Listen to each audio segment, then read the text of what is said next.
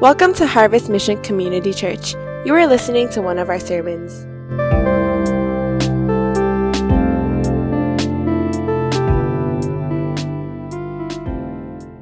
have your Bibles, please turn to Hebrews chapter 10. We'll be looking at two verses today, starting from verse 24 to 25. If you uh, don't have a Bible, it's okay. Uh, in fact, we want to encourage you, as you have heard, we want you to download our church app, and there we have all the notes so you can kind of follow along with me uh, as I talk today, and as well as just different information of ways in which you can get involved and be a part of what God is doing in our church. So please keep that in mind as well. And so, uh, Hebrews chapter 10, verse 24 to 25, you could just kind of leave it open or just have it there for a moment. And I wanted to start off and ask the question I'm wondering how many of you have ever felt frustrated in a relationship, whether it's with a family member, maybe a friend, it could be a coworker, or it can be your roommate, either permanent, like your spouse, or maybe a dorm mate. And as I'm asking this question, I want you to think about it for a moment. And I think all of us in this room would agree doing relationships or being in any kind of relationship at a friendship level or a husband and wife or even just with our children.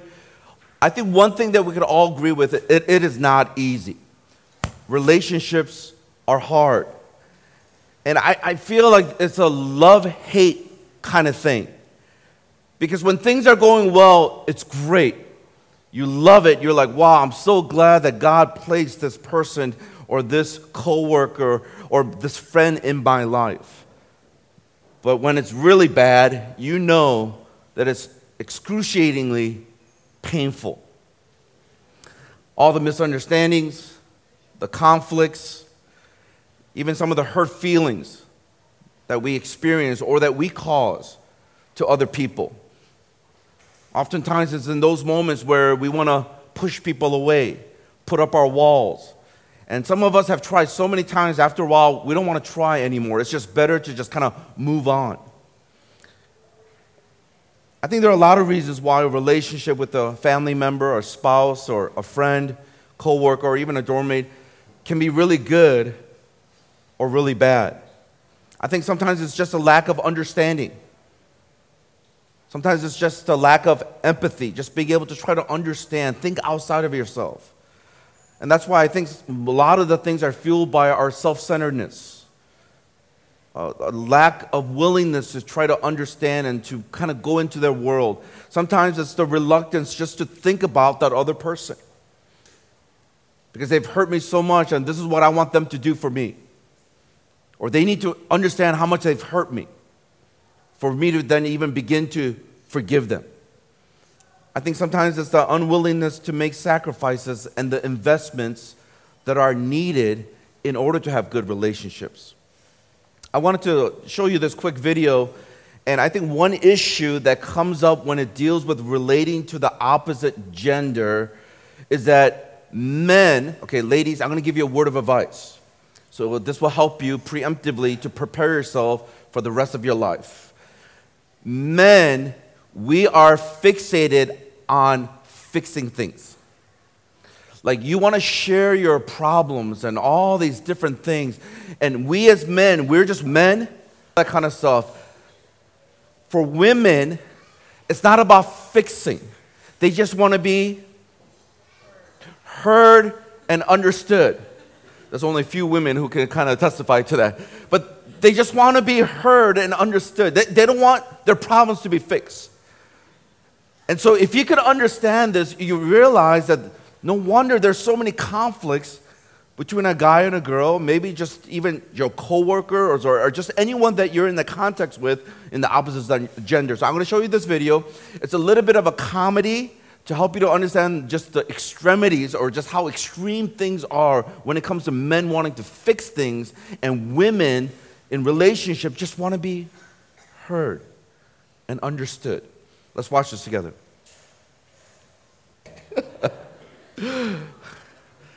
if there's a little bit of a parody or a comedy, uh, you know exactly what's happening in that moment. And I think this is the reason why relationships, any form, It's just hard. A lot of misunderstandings, a lot of self centeredness, maybe lack of empathy, whatever it may be. But we have to remember that God places different people in our lives so that it will help us, or they will help us, to grow and experience more of who God is. When there are unlovable people in your life, God is trying to teach you how to be more loving. When there are difficult people in your life, God might be trying to teach us how to be more patient. We have to trust that God knows what He's doing by placing these different people in our different contexts. And even though we're so different from others in so many various ways, we have to make our relationships with others count if we're going to make an impact in this world. I love what William T. Ham wrote. He says this There are many things which a person can do alone, but being a Christian is not one of them. As the Christian life is above all things a state of union with Christ and a union of his uh, followers with one another, love of the brethren is inseparable from love of God. Resentment towards any human being cannot exist in the same heart with love to God. The personal relationship to Christ can only be realized when one has come to himself as a member of his body, the Christian fellowship.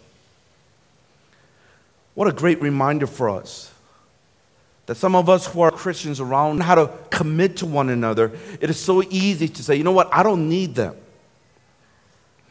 Well, in fact, in order for us to live this Christian life, we need to be in relationship with people around us. And that's why we're starting this whole new sermon series as we talk about make it count. And this has been the theme, and even just the last couple weeks has been reaching out to new people. And the reason why this is so important as we start off this new season is that we, all of us have one life to live. And it's always that after a long life that we have lived and we're on a deathbed where a lot of people live with regret. I wish I could have. I wish I would have. And what we forget is that in this very moment, no matter how young you are or how old you are, you are able to make your life count. And we're hoping in different areas of our lives that we will make it count because we don't know when we're going to die. But when we do pass away, I pray that in our funerals, people will be there celebrating your life, the impact that you have made in their life and in the world. And that's why we want everything that we do to count. And so today we want to talk about to make relationships count. How do you make relationships count? That's going to be the first part we're going to be talking about in this series called Make It Count. Next week, I want to talk about make it count with our time that's another important issue. How do we use our time and the time that we have? And then in the third part, I will talk about make it count with our faith, just what it means to really live by faith. So, as many of us are in this stage of transition, one thing we have to conclude is that there are people that God is placing in our lives. Therefore, we want to make all these relationships count. So, let me highlight two things for us to remember about how our relationships can be meaningful when we live it out very purposefully. So, as you've turned to Hebrews chapter 10, as we will look at these two verses in 24 and 25, let's go ahead and I'm going to give you the first point to just expound on this idea. The first is this we must care for each other. Can everyone say that together? Come on. We must care for each other. The whole book of Hebrews, if you've never read it before, the whole book of Hebrew talks about the supremacy of Christ, that He is the ultimate. Everything that you are searching for, everything that you are striving after, it is Christ. You will never be fulfilled. You will never be able to find that true peace. You will never be able to find that true love. You will never be able to find that true purpose in life until you know who this Jesus Christ is, that He is far better than anything else in the world. That is the whole premise of this book in the book of Hebrews. And then in the beginning of this chapter, as we look in chapter uh, 10, one of the things that we notice here is that there's a reference to the Old Testament law and how all the Old Testament, everything was a foreshadow to Christ. all the sacrifices that the Jewish people had to make, all the different observances, everything was pointing towards Christ. Even the message of the prophets, the things that they spoke on, it was about this coming Messiah, it was about Jesus Christ. So, all these things were pointing to the supremacy and to how Christ should be our ultimate. Then in verse 19 and 23, we see that through Christ's perfect sacrifice, when he died on the cross, it is in that moment that we now are able to have confidence in approaching boldly to the presence of God. We can enter now into the holy place. In the past, it was done through the animal sacrifices that made us clean, but now through Jesus Christ, our high priest, now we are able to be cleansed in a new and living way. That's why I want to read to you a couple verses prior to what we're going to be looking at. It says in Hebrews chapter 10, verse 22 to 23, in the New Living Translation, it says this. And in the yellow, if you could just read along with me, it says this Let us go right. Consciences have been sprinkled with Christ's blood to make us clean, and our bodies have been washed with pure water. Let us hold tightly without wavering to the hope we affirm, for God can be trusted to keep his promise. So here we see, because of Jesus Christ's ultimate sacrifice by dying on the cross, now as we've been sprinkled with that blood to cleanse us, no longer the animal sacrifice, but Jesus Christ, the ultimate sacrifice, we can now enter into his presence with this full assurance and this hope that we have. And because God is faithful to everything that he has said. And through this now, we enter into verse 24 and 25, which is going to be very important. So I want to go ahead and start talking about how we must care for each other. Let's go ahead and read verse 24. This is what the Word of God says. And let us consider how to stir up one another to love and good works. Let's just pause here. I want to expound on this verse. The phrase let us, now this is the third time that the writer of Hebrews mentions this in the three verses. In verse 22, we see the phrase, let us draw near with a pure heart or true heart. And then in verse 23, we see the phrase, let us hold fast the confession of our hope. And then in verse 24, as we have just read, it says, let us consider how to stir up one another. Now, I want you to think about this for a second. Why in these three consecutive verses we see this idea of let us? And the more you begin to understand the Bible, you realize the emphasis the author is making is that the importance of doing things together. I think for a lot of us, we can confess that we live in a world where independence, self determination are applauded. Many of you, that's how you grew up. Ever since you were young, you were taught to try hard and do a lot of things. So when you win that award or when you are very successful, it is so easy to think to ourselves, I accomplished this. My hard work. And I'm not saying that it's not hard work or you haven't done anything, but truly, a lot of times it reinforces this idea that everything that I do, I don't need anyone else as long as I do what I'm supposed to do. That's how I'm going to be successful. That's how I'm going to be successful in school and get that GPA and to be able to get that job. That's how I got the job through that interview. And that's how I got promoted. And that's why I have the salary that I do. And this is why I have the bank account with the amount of money that I have. It's all about self determination and uh, independence. But the significance of being in a relationship with other people is so that we can live the Christian life in community. That's why all throughout the New Testament, this idea of community is constantly reinforced again and again. The one another's. You cannot, as I read earlier, do Christianity or even love God by just being alone. You have to do it with other people, you have to be in community. I want you to also note the word consider. The word consider, it says, let us consider. That word consider has the connotation of having the mind attentively fixed or to have this continuous care. as you're thinking about it, you're, it's consuming you because it's important to you. I think it's very hard to find people in our lives who care for us enough to tell us things that we might not want to hear.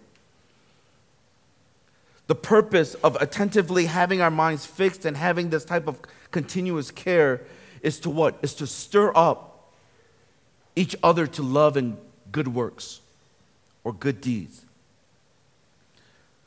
The phrase to stir up can be translated as to provoke or to incite. Listen to what the New Living Translation translates that first part. It says this Let us think of ways to motivate one another to acts of love and good works. Read along the next part with me. Let us let's see how inventive we can be in encouraging love and helping others. So it's about motivating one another. It's about trying to come up with some different ideas to help us, to encourage us to love and helping others out. Those of us who are new to our church, we have something called life groups. And the importance of life group, and we call it life group because each of those letters of life represents something. Because we believe that when you are in community with other people that God has sovereignly, purposely brought into your life, that there are things that you're going to experience like never before. And so the L is for love, to be able to experience love for one another, to fulfill the command of love your neighbor as yourself, to experience the love of God, and then in return to love God. What a great opportunity when you're with other believers or other people. And I know that some of you are here and you might not have a faith or you're still seeking. Some of you have, might have grown up in the church, but then you fell away. And some of us has just kind of drifted away and turned away from the faith. And now we're slowly trying to come back as we're starting a new season in our lives. And so, wherever you are, when you think about love, you realize that apart from people and what the Bible says, what love is, many of us we're going to be searching. The I stands for investment. Anything that's significant requires some level of investment. Think about your life right now. The things that you're doing, it required some investment. Some of you who are so keen on making sure you look a certain way, I mean, you go to the gym two hours a day. That is commitment. You could work a little bit, you know, anyway, but it, it, it takes commitment. Just think about some of the activities that you do, different programs you're a part of, all these things require commitment. And all these things require investment. And so we want to invest in one another. We talk about F, which is faith. Just learning how to develop in our faith and to be able to have faith in God and faith for other people as we encourage one another, spur one another on, as we see here. How important that is for us. And the E stands for enjoyment, just to be able to enjoy the things of God and the people that He brings in our lives. I, I don't know about you, but I, I think so many people think that Christians have to be really sour. You know, they have this idea that Christians are like killjoys. They cannot have. I'm telling you right now, if you want to experience true joy, it comes from Christ and Christ alone. Can I get a good amen to that? Amen. And a lot of us, we forget that sometimes when you enjoy things, the purpose of it is so that we can glorify God. Isn't that the full purpose of man, human beings? To the chief end of man is to know God, enjoy Him, and glorify Him forever. That's our purpose. To be able to enjoy the things that God has created. So we want to be able to laugh together, enjoy things together, experience life together. And this is what we have in our church. And I believe this is one of the best ways to be able to care for one another. Let us do it together.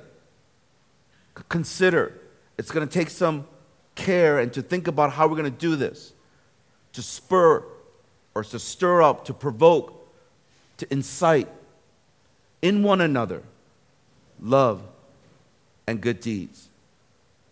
I think another thing that some of you might not be familiar with if you're new is we have this thing called LCG, which is a life change group. And it just operates on a simple principle of 111 you meet with one other person for one hour once a week. It's easy the person for one hour once a week. What you're doing is you're sharpening each other by challenging one another. How are you doing spiritually? Have you read your Bible? You're sharing about your parents. How, how's that coming along? You're sharing about your children, how they're struggling with different things. How's that coming along? I've been praying for you. Are there things that I can do to help serve you? Hey, man, I, I think, you know, you forgot a lot of the stuff that you committed to. I think we need to kind of get back into it. Like, do you have those kind of people in your life? That's something that we try to do in our church, to have this LCG to strengthen those relationships so, so you can feel the care, but as well as to be challenged. I think the idea of mutual exhortation was something that the early Christ followers would always practice in their daily lives. Listen to what the writer of Hebrews said earlier in chapter 3, verse 13. It says this, and read it in the yellow. But exhort one another every day, as long as it is called today, that none of you may be hardened by the deceitfulness of sin.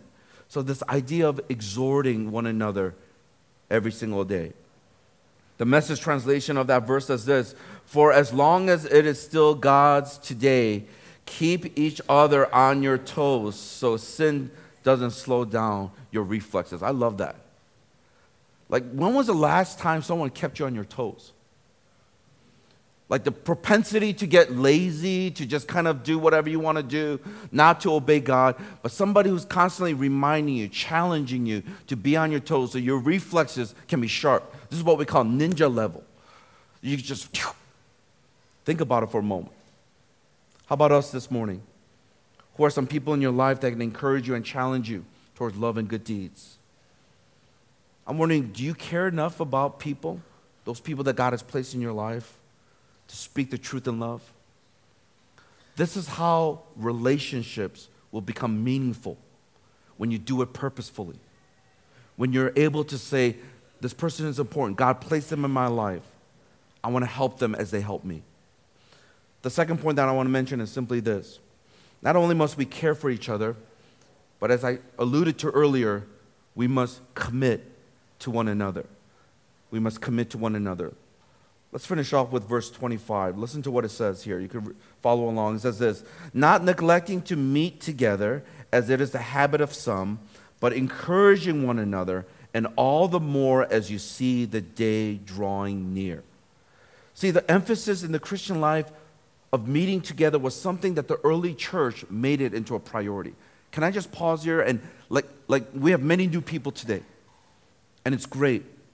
I don't know your church background. I don't know your spiritual journey. But if some of you have been, quote unquote, if I can use that word, a Christian, I think for many of us, we have relegated Christianity to just on Sundays. Or worse, I would say some of us think that church is a building. We're going to church, or we're going to that building where we have church. But church is really the people of God. It's a gathering of the people of God. So it doesn't matter if we're meeting in the canteen, praise the Lord. Uh, it, it, doesn't matter if you're meeting, you know, in a movie theater or wherever it is. It's not the building that's important, but it's the people. And I think so many of us growing up in the church, we have thought to ourselves, as long as I go on Sunday, you do your religious thing, I don't know if some of you are like the lifting up hands or like you, you know, sit down, sit up. I don't know what your tradition is, uh, but you can tell what we do here, right? So some of you are like, oh my God, this is like an overload, you know? But just think about this for a moment. You, you do your thing on Sunday, and then Monday through Saturday, you live your own life. You totally forget about God. It's almost kind of like, God, I'll give you the wheel on Sunday, but Monday through Saturday, I'm cruising. I'm doing my thing.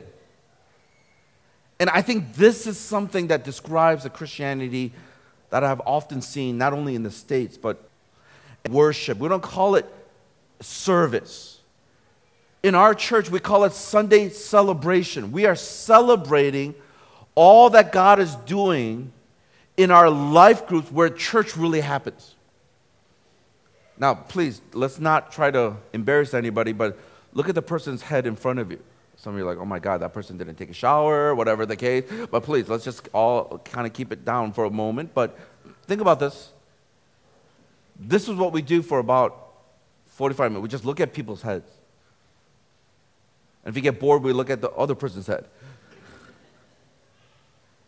I don't know how you could do one another's as we see in the New Testament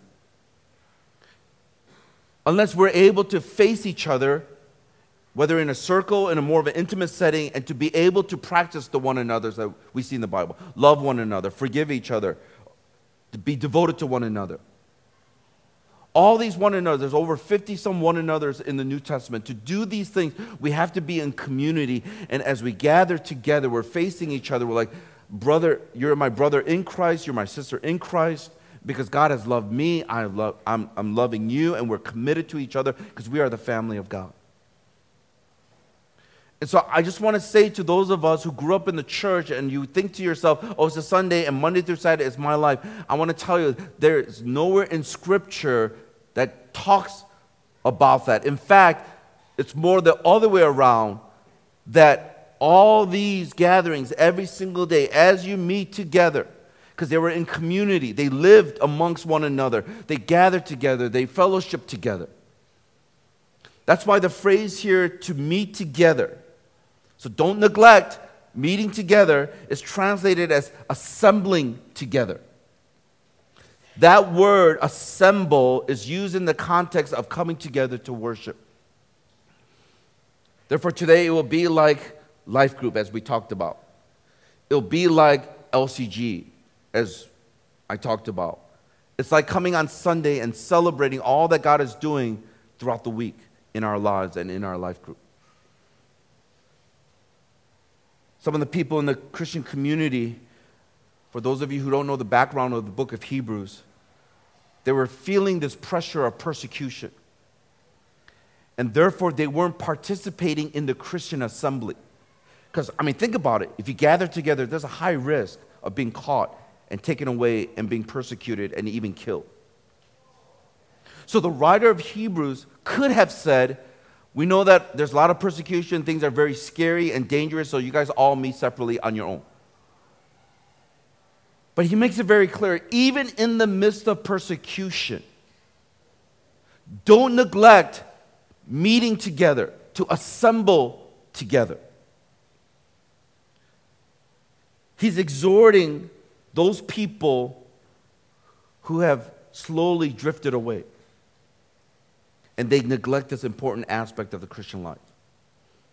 That's why, as I shared earlier, Christianity that is done alone is not really Christianity. You could be a monk somewhere up in the mountain. You could be a, a religious person. You could be a mystic as you climb high in a mountain somewhere and just kind of be with God. But to really experience a Christian life, it has to be done with other people. Just from this exhortation, we, we can conclude that some of these people made it into a habit of not gathering together. I want you to look at the word habit in verse 25 there. It is translated as manner or custom. So the writer of Hebrews makes it very clear not neglecting to meet together as is the habit of some. What he's referencing Video games are great, but it could be a bad habit.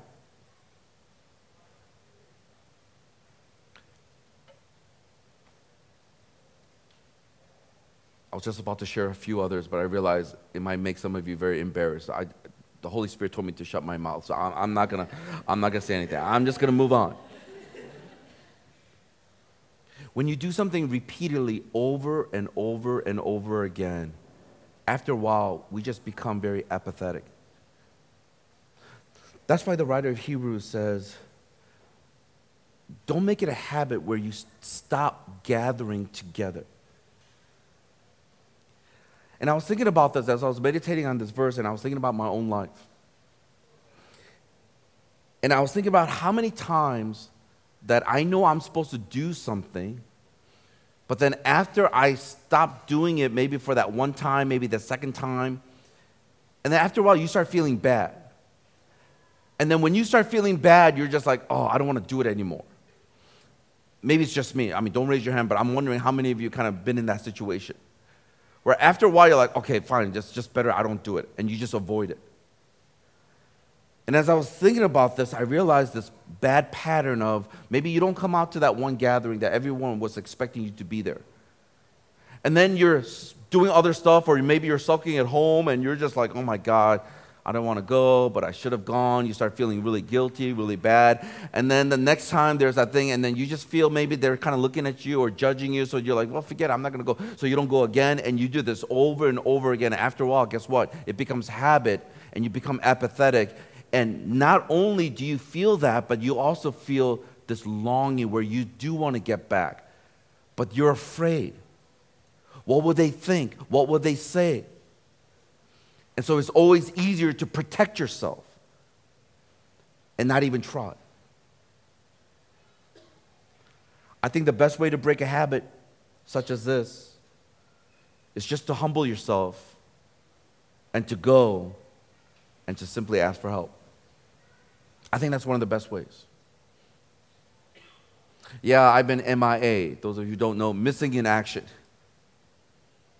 Like, I, I, have been flaky. Just kind of like when the wind comes, it just flies away. I've, I've been very, you know, here and there. And I've been struggling. Things have been hard. And that's why I became more apathetic and I feel guilty and just, I want to come back. I need it. You know what the leader will say to you? Well, we've got to pray about it. How dare you? Uh, of course not. They're going to be like, Welcome back. We've been praying for you. I've been praying for you.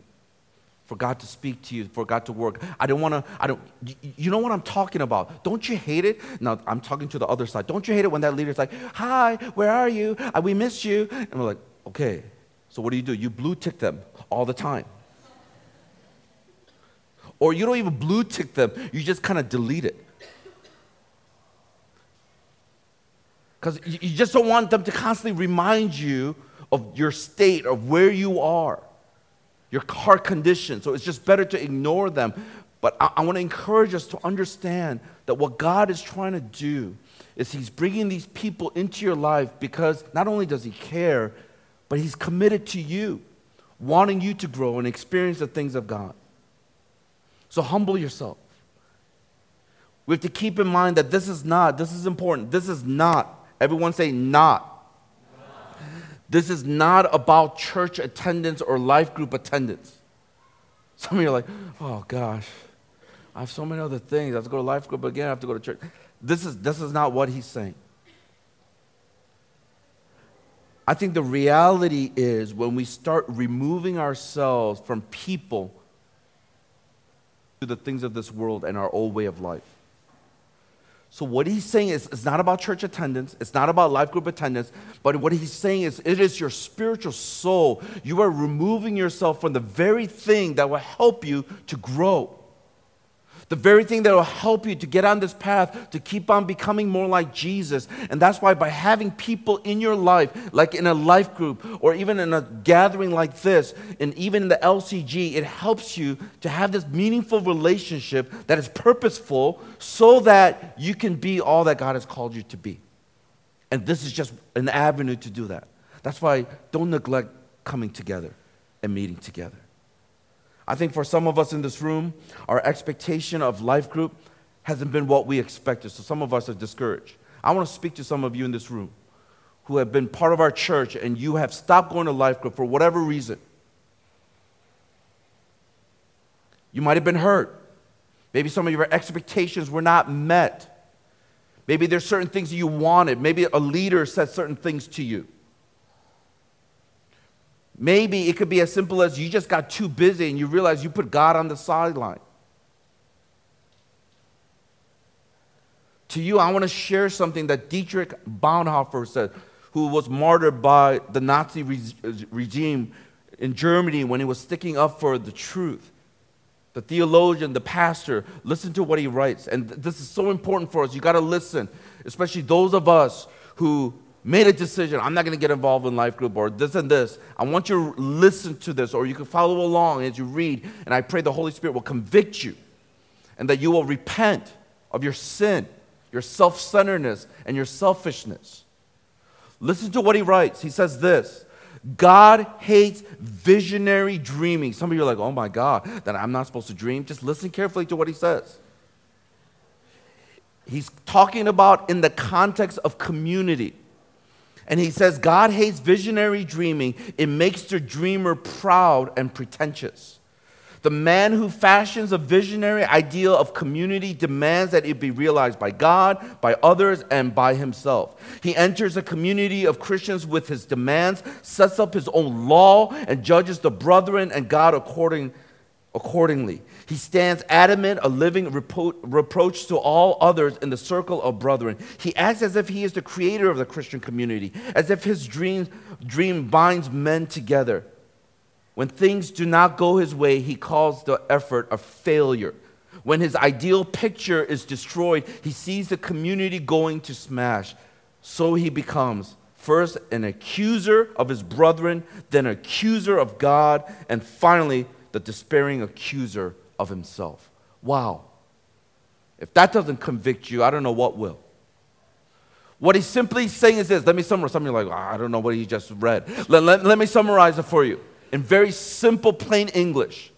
Some of you come into community with your own ideas. What it's supposed to be like, what they're supposed to do for me. And as soon as that self centered mindset is not met, you start accusing people. People in that group, you start accusing God, and ultimately you start condemning yourself. And that is the very thing that hinders you from experiencing the very thing that you need in your relationship with God. And I've seen this to be true time and time again. People who are very idealistic. They have this idea of what they want, what they're supposed to do, how their Christianity is supposed to be like. And when I'm challenging you with this, maybe it is that very group of people that He's placing you in because He wants to expose your heart. That you have wounds from your parents that you have never addressed. You have wounds from maybe a friendship that went awry. And now, by being in that group, and there's someone who reminds you of that person, that is God's gracious mercy to help marriages, I know, to wake you up, to tell you the world is flawed. There is sin in this world, and you will be hurt every single time.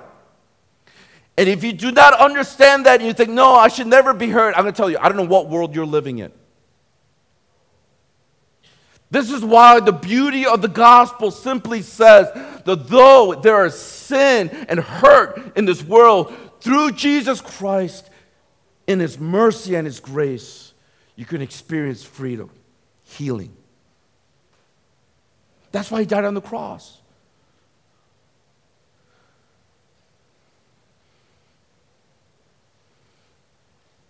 I think this is one of the reasons why so many of us decide not to be a part of community.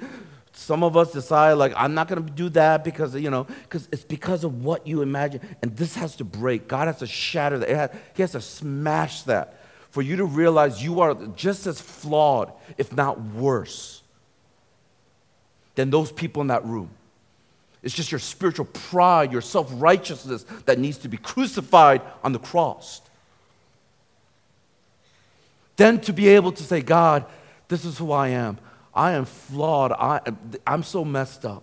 But thank you that you still love me. You forgive me. And as I experience this, I want to be a blessing to others. I want to love people. I want to serve people. I want to forgive people because you have forgiven me. The thing that should motivate us is the gospel. That's why we want to be a blessing to others. Too often we have a mindset of what we can get out of a meeting rather than what I can give. Can, can we just pause there for a mo- moment? Can you imagine if every single gathering we have in our church, that instead of what I can get out of it, is what can I give? So here you are, playing your video games or doing whatever at work, and instead of like, oh, what can I get out? I can't. I don't really. Nah. What can I give? There might be a hurting person. There might be a newcomer that I could share my life story because God has reached out to me. If you think that way, then you're going to be like, I, I need to go. You're laying there in bed, you're like, I'm so tired. I'm not going to get anything out of it. If, if you keep on operating what can I get out of it, I'm telling you right now, you probably won't go. And you're going to neglect the gathering of together in, in whatever gathering that is. That's Christ Center. I'm, you're going to lay there and you'll be like, no. But if you think to yourself, who can I serve? Maybe there's somebody more tired than me. It's being other centered that will help you. This takes commitment. That's why in verse 25 we see this importance of encouraging one another. It's about what we can give and do for others. How do you encourage somebody? How do you lift them up? This will change your perspective and your attitude. This is why committing to one another is so important in building community. And then I want you to look at verse 25 at the end of it as the author adds, as you see the day drawing near. This is in reference to the second coming of Jesus Christ, where there will be a final judgment. So, as you think about when Jesus Christ, He can come back in any moment, so that as you commit to one another and to encourage one another, all the more that you see Christ coming back. Every day you wake up, that's one day closer to Jesus Christ coming back. We don't know when He's going to come back, but He's going to come back. And so, when we get up in the morning, that's another day closer.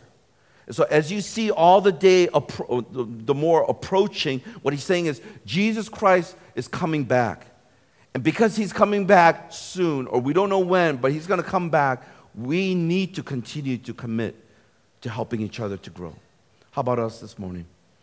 Are we committed to the important responsibility of assembling, meeting together with others in community?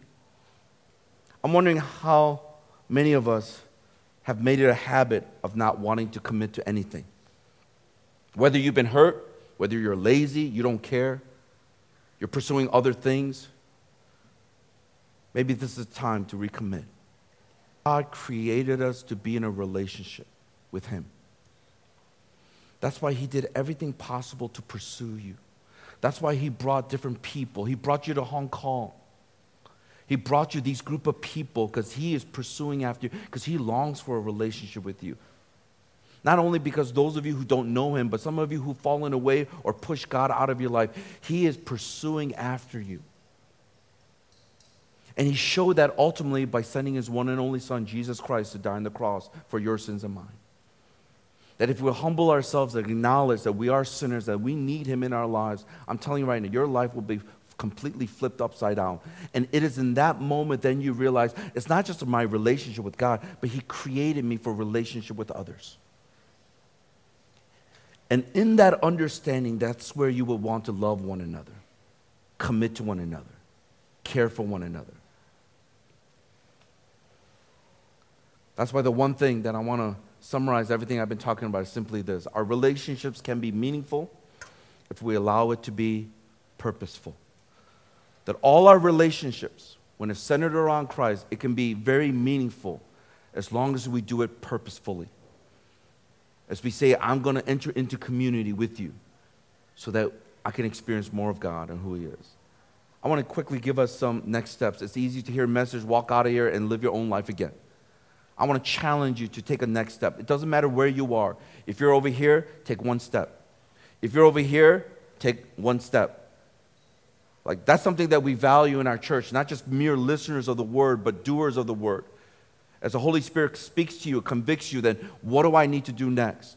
God could speak to you about next steps, whatever it may be for you. But these are just some thoughts for you to kind of say, okay, I can do that. That could be a good next step for me. So the first thing is this sign up for a life group. I, should have just ended there, and that would have been the whole sermon. sign up for a life group. Something I always tell my kids when they were growing up is in the Kim family, you try it once, and if you don't like it, you never have to do it again. But you have to try once. So it's, it's such a great joy when I see my kids eating broccoli and carrots, because I didn't force it. It was, it was more my wife. She was good at like. I think if I was just parenting by myself, I would like eat it, you know. But we decided just try it, because that's our rule if you're going to live under the Kim household. But if you don't like it, then you don't have to do it. And we operated in that kind of mindset. And so I always tell people try it once. And if you're like, oh my God, this is the worst experience I've ever had in my whole life, I'll never come back again, we're like, we love you. Okay? I respect that. But how many of us have tried something and you're like, oh my God? I was talking to some Malaysians this week, and we are talking about one of the most favorite fruits in the whole world, the king of fruits. supposedly, supposedly, this king of fruit, the best one is in Malay. Some are like, what, what's the king of fruit? What? Grapes? No. It is called durian. Let us pray for these brothers and sisters right now. Let me say this to you. if you've ever smelled it, been around it, juggling it, I'm telling you right now, that smell will literally destroy you. And you'll be like, yuck.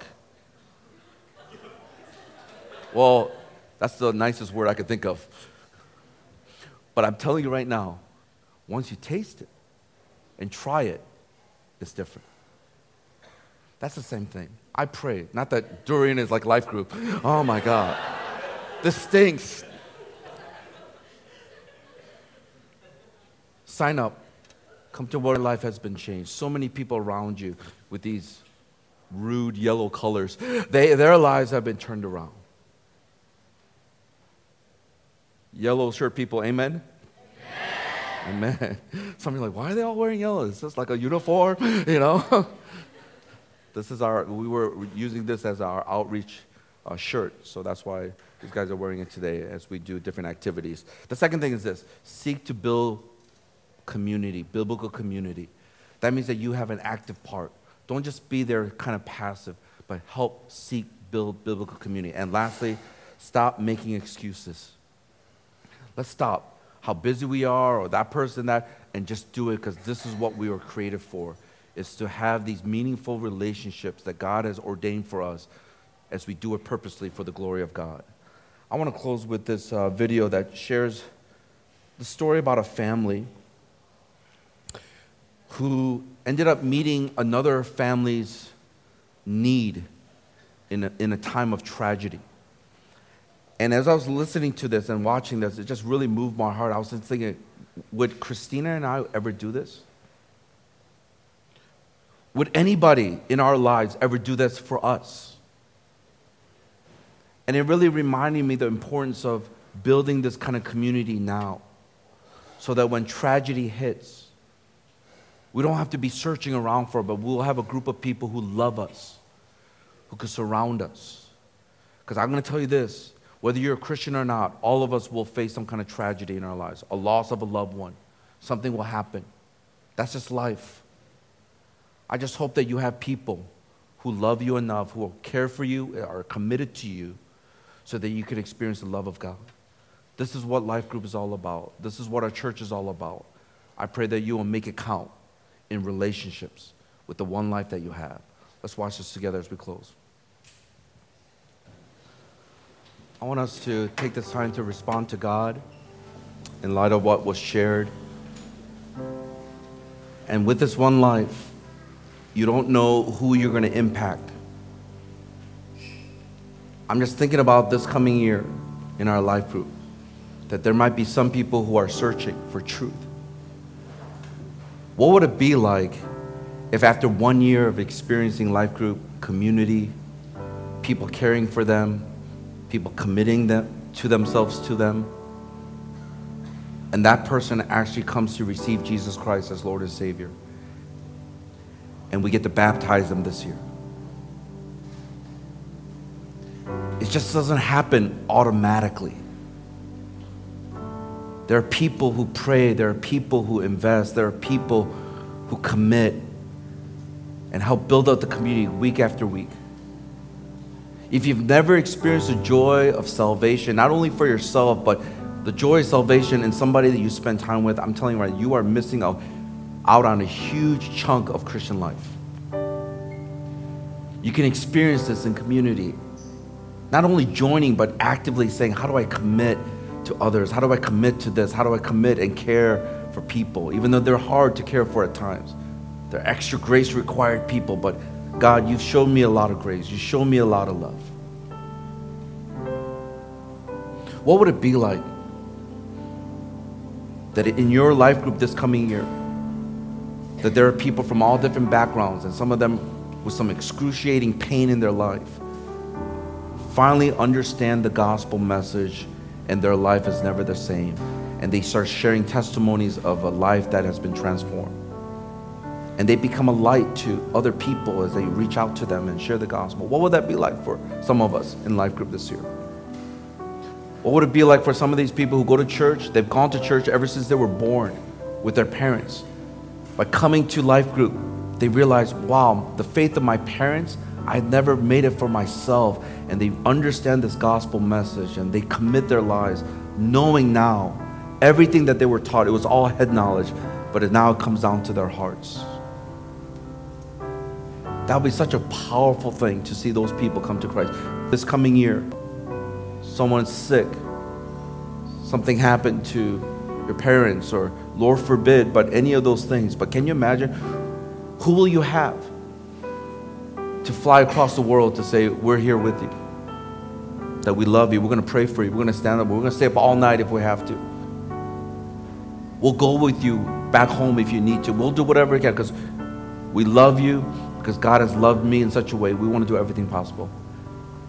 I think if we're deeply honest with ourselves, we will all say, we all want something like that. Because we are wired up, hardwired to be in community with God and to be in community with other people.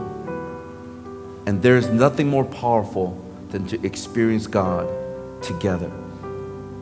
Make it count this year. Whether you are a returning member or whether this is your first time in Hong Kong and first time meeting a group of people like this, I just pray that you will experience something, a love of another kind, love that's out of this world. And the world cannot explain it. And how can you?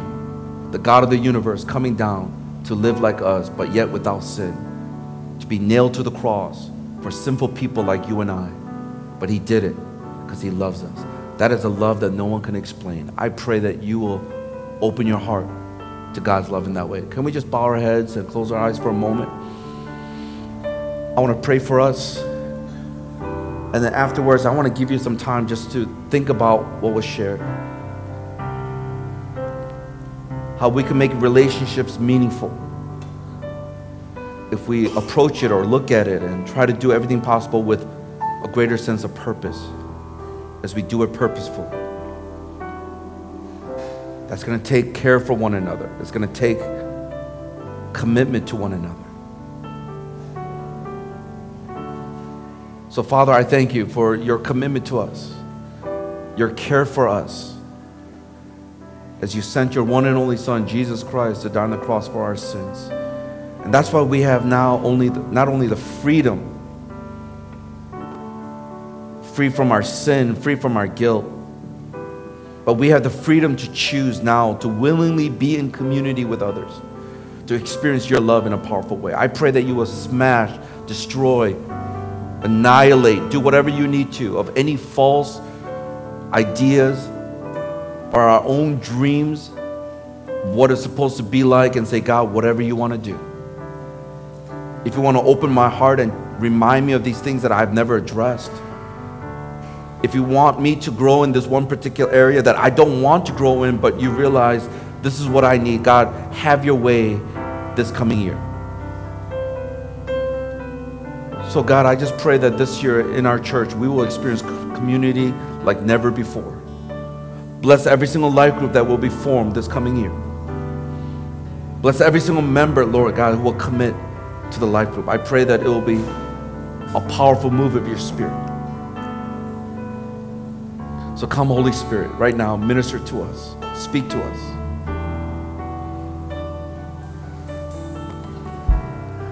I want to give you a moment here just to communicate with God. Just tell Him what you're feeling in your heart and just make a commitment. I'm going to sign up for a life group. I'm going to give it a try just one time, just like the pastor said. I'm going to try it once, and if it's not good, I'm not going to come back. And I'm going to seek to build this community. And I'm going to stop making excuses and say, I need this. Christianity cannot be done alone. You will, you will not grow without community. So I'm going to I'm going to do whatever it takes, Lord. Will you just make some kind of commitment? And then we'll respond with some worship to God, and then we'll close out here this morning. Let's do that for just a couple minutes.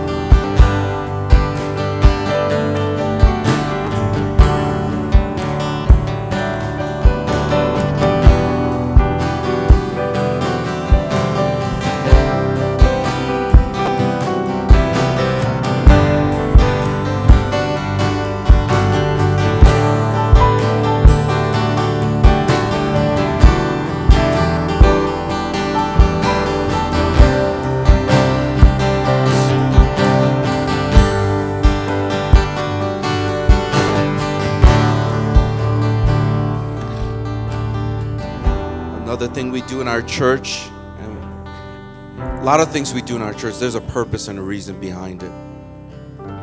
One of the things we like to do is we like to kind of bridge the aisles and just join hands together as a family of God. Can we just do that? If I know some of you this might be really awkward or uncomfortable, but try it once, all right? So next time you have to sit way in the back or the last row or the aisle so you don't have to touch anyone's hand. But will you just bridge the middle and join hands with somebody next to you. To me, this is a great picture of what community is about. We're on this journey together. As we hold each other's hand, we're saying, I'm standing here with you, committed to God and committed to you, as being a person who wants to walk this journey. It's a sign of unity, a sign of togetherness, and there is something powerful when we're together. And that's why what I want us to do this last moment here, I want us to pray. And I want you to pray that we will experience biblical community and we'll make all our relationships this coming year count. Whoever you place in my life, if it's the person next to me, then God, I want to be able to love them in Christ. Help our church to build community for your glory. In, in this world where there's so much division and polarizing issues, we, the church, we are kingdoms of another, we, we are citizens of another kingdom. And we have a great king, the King of Kings and the Lord of Lords. And we want to be a, a, salt and light, a city on a hill that cannot be hidden. We want to shine brightly as we love one another and love the people in this city and in our campuses, workplace, neighborhoods. So, once again, just for about a minute or so, let's just lift our voices together in one voice and joining hands in one heart. Let's pray, God, help us to build community this year together for your name's sake. Come on, let's do that together, shall we? thank you, Lord God. To pray, Lord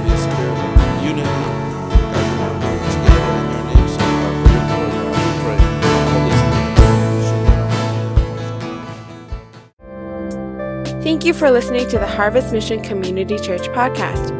For more information, visit our website at hongkong.hmcc.net.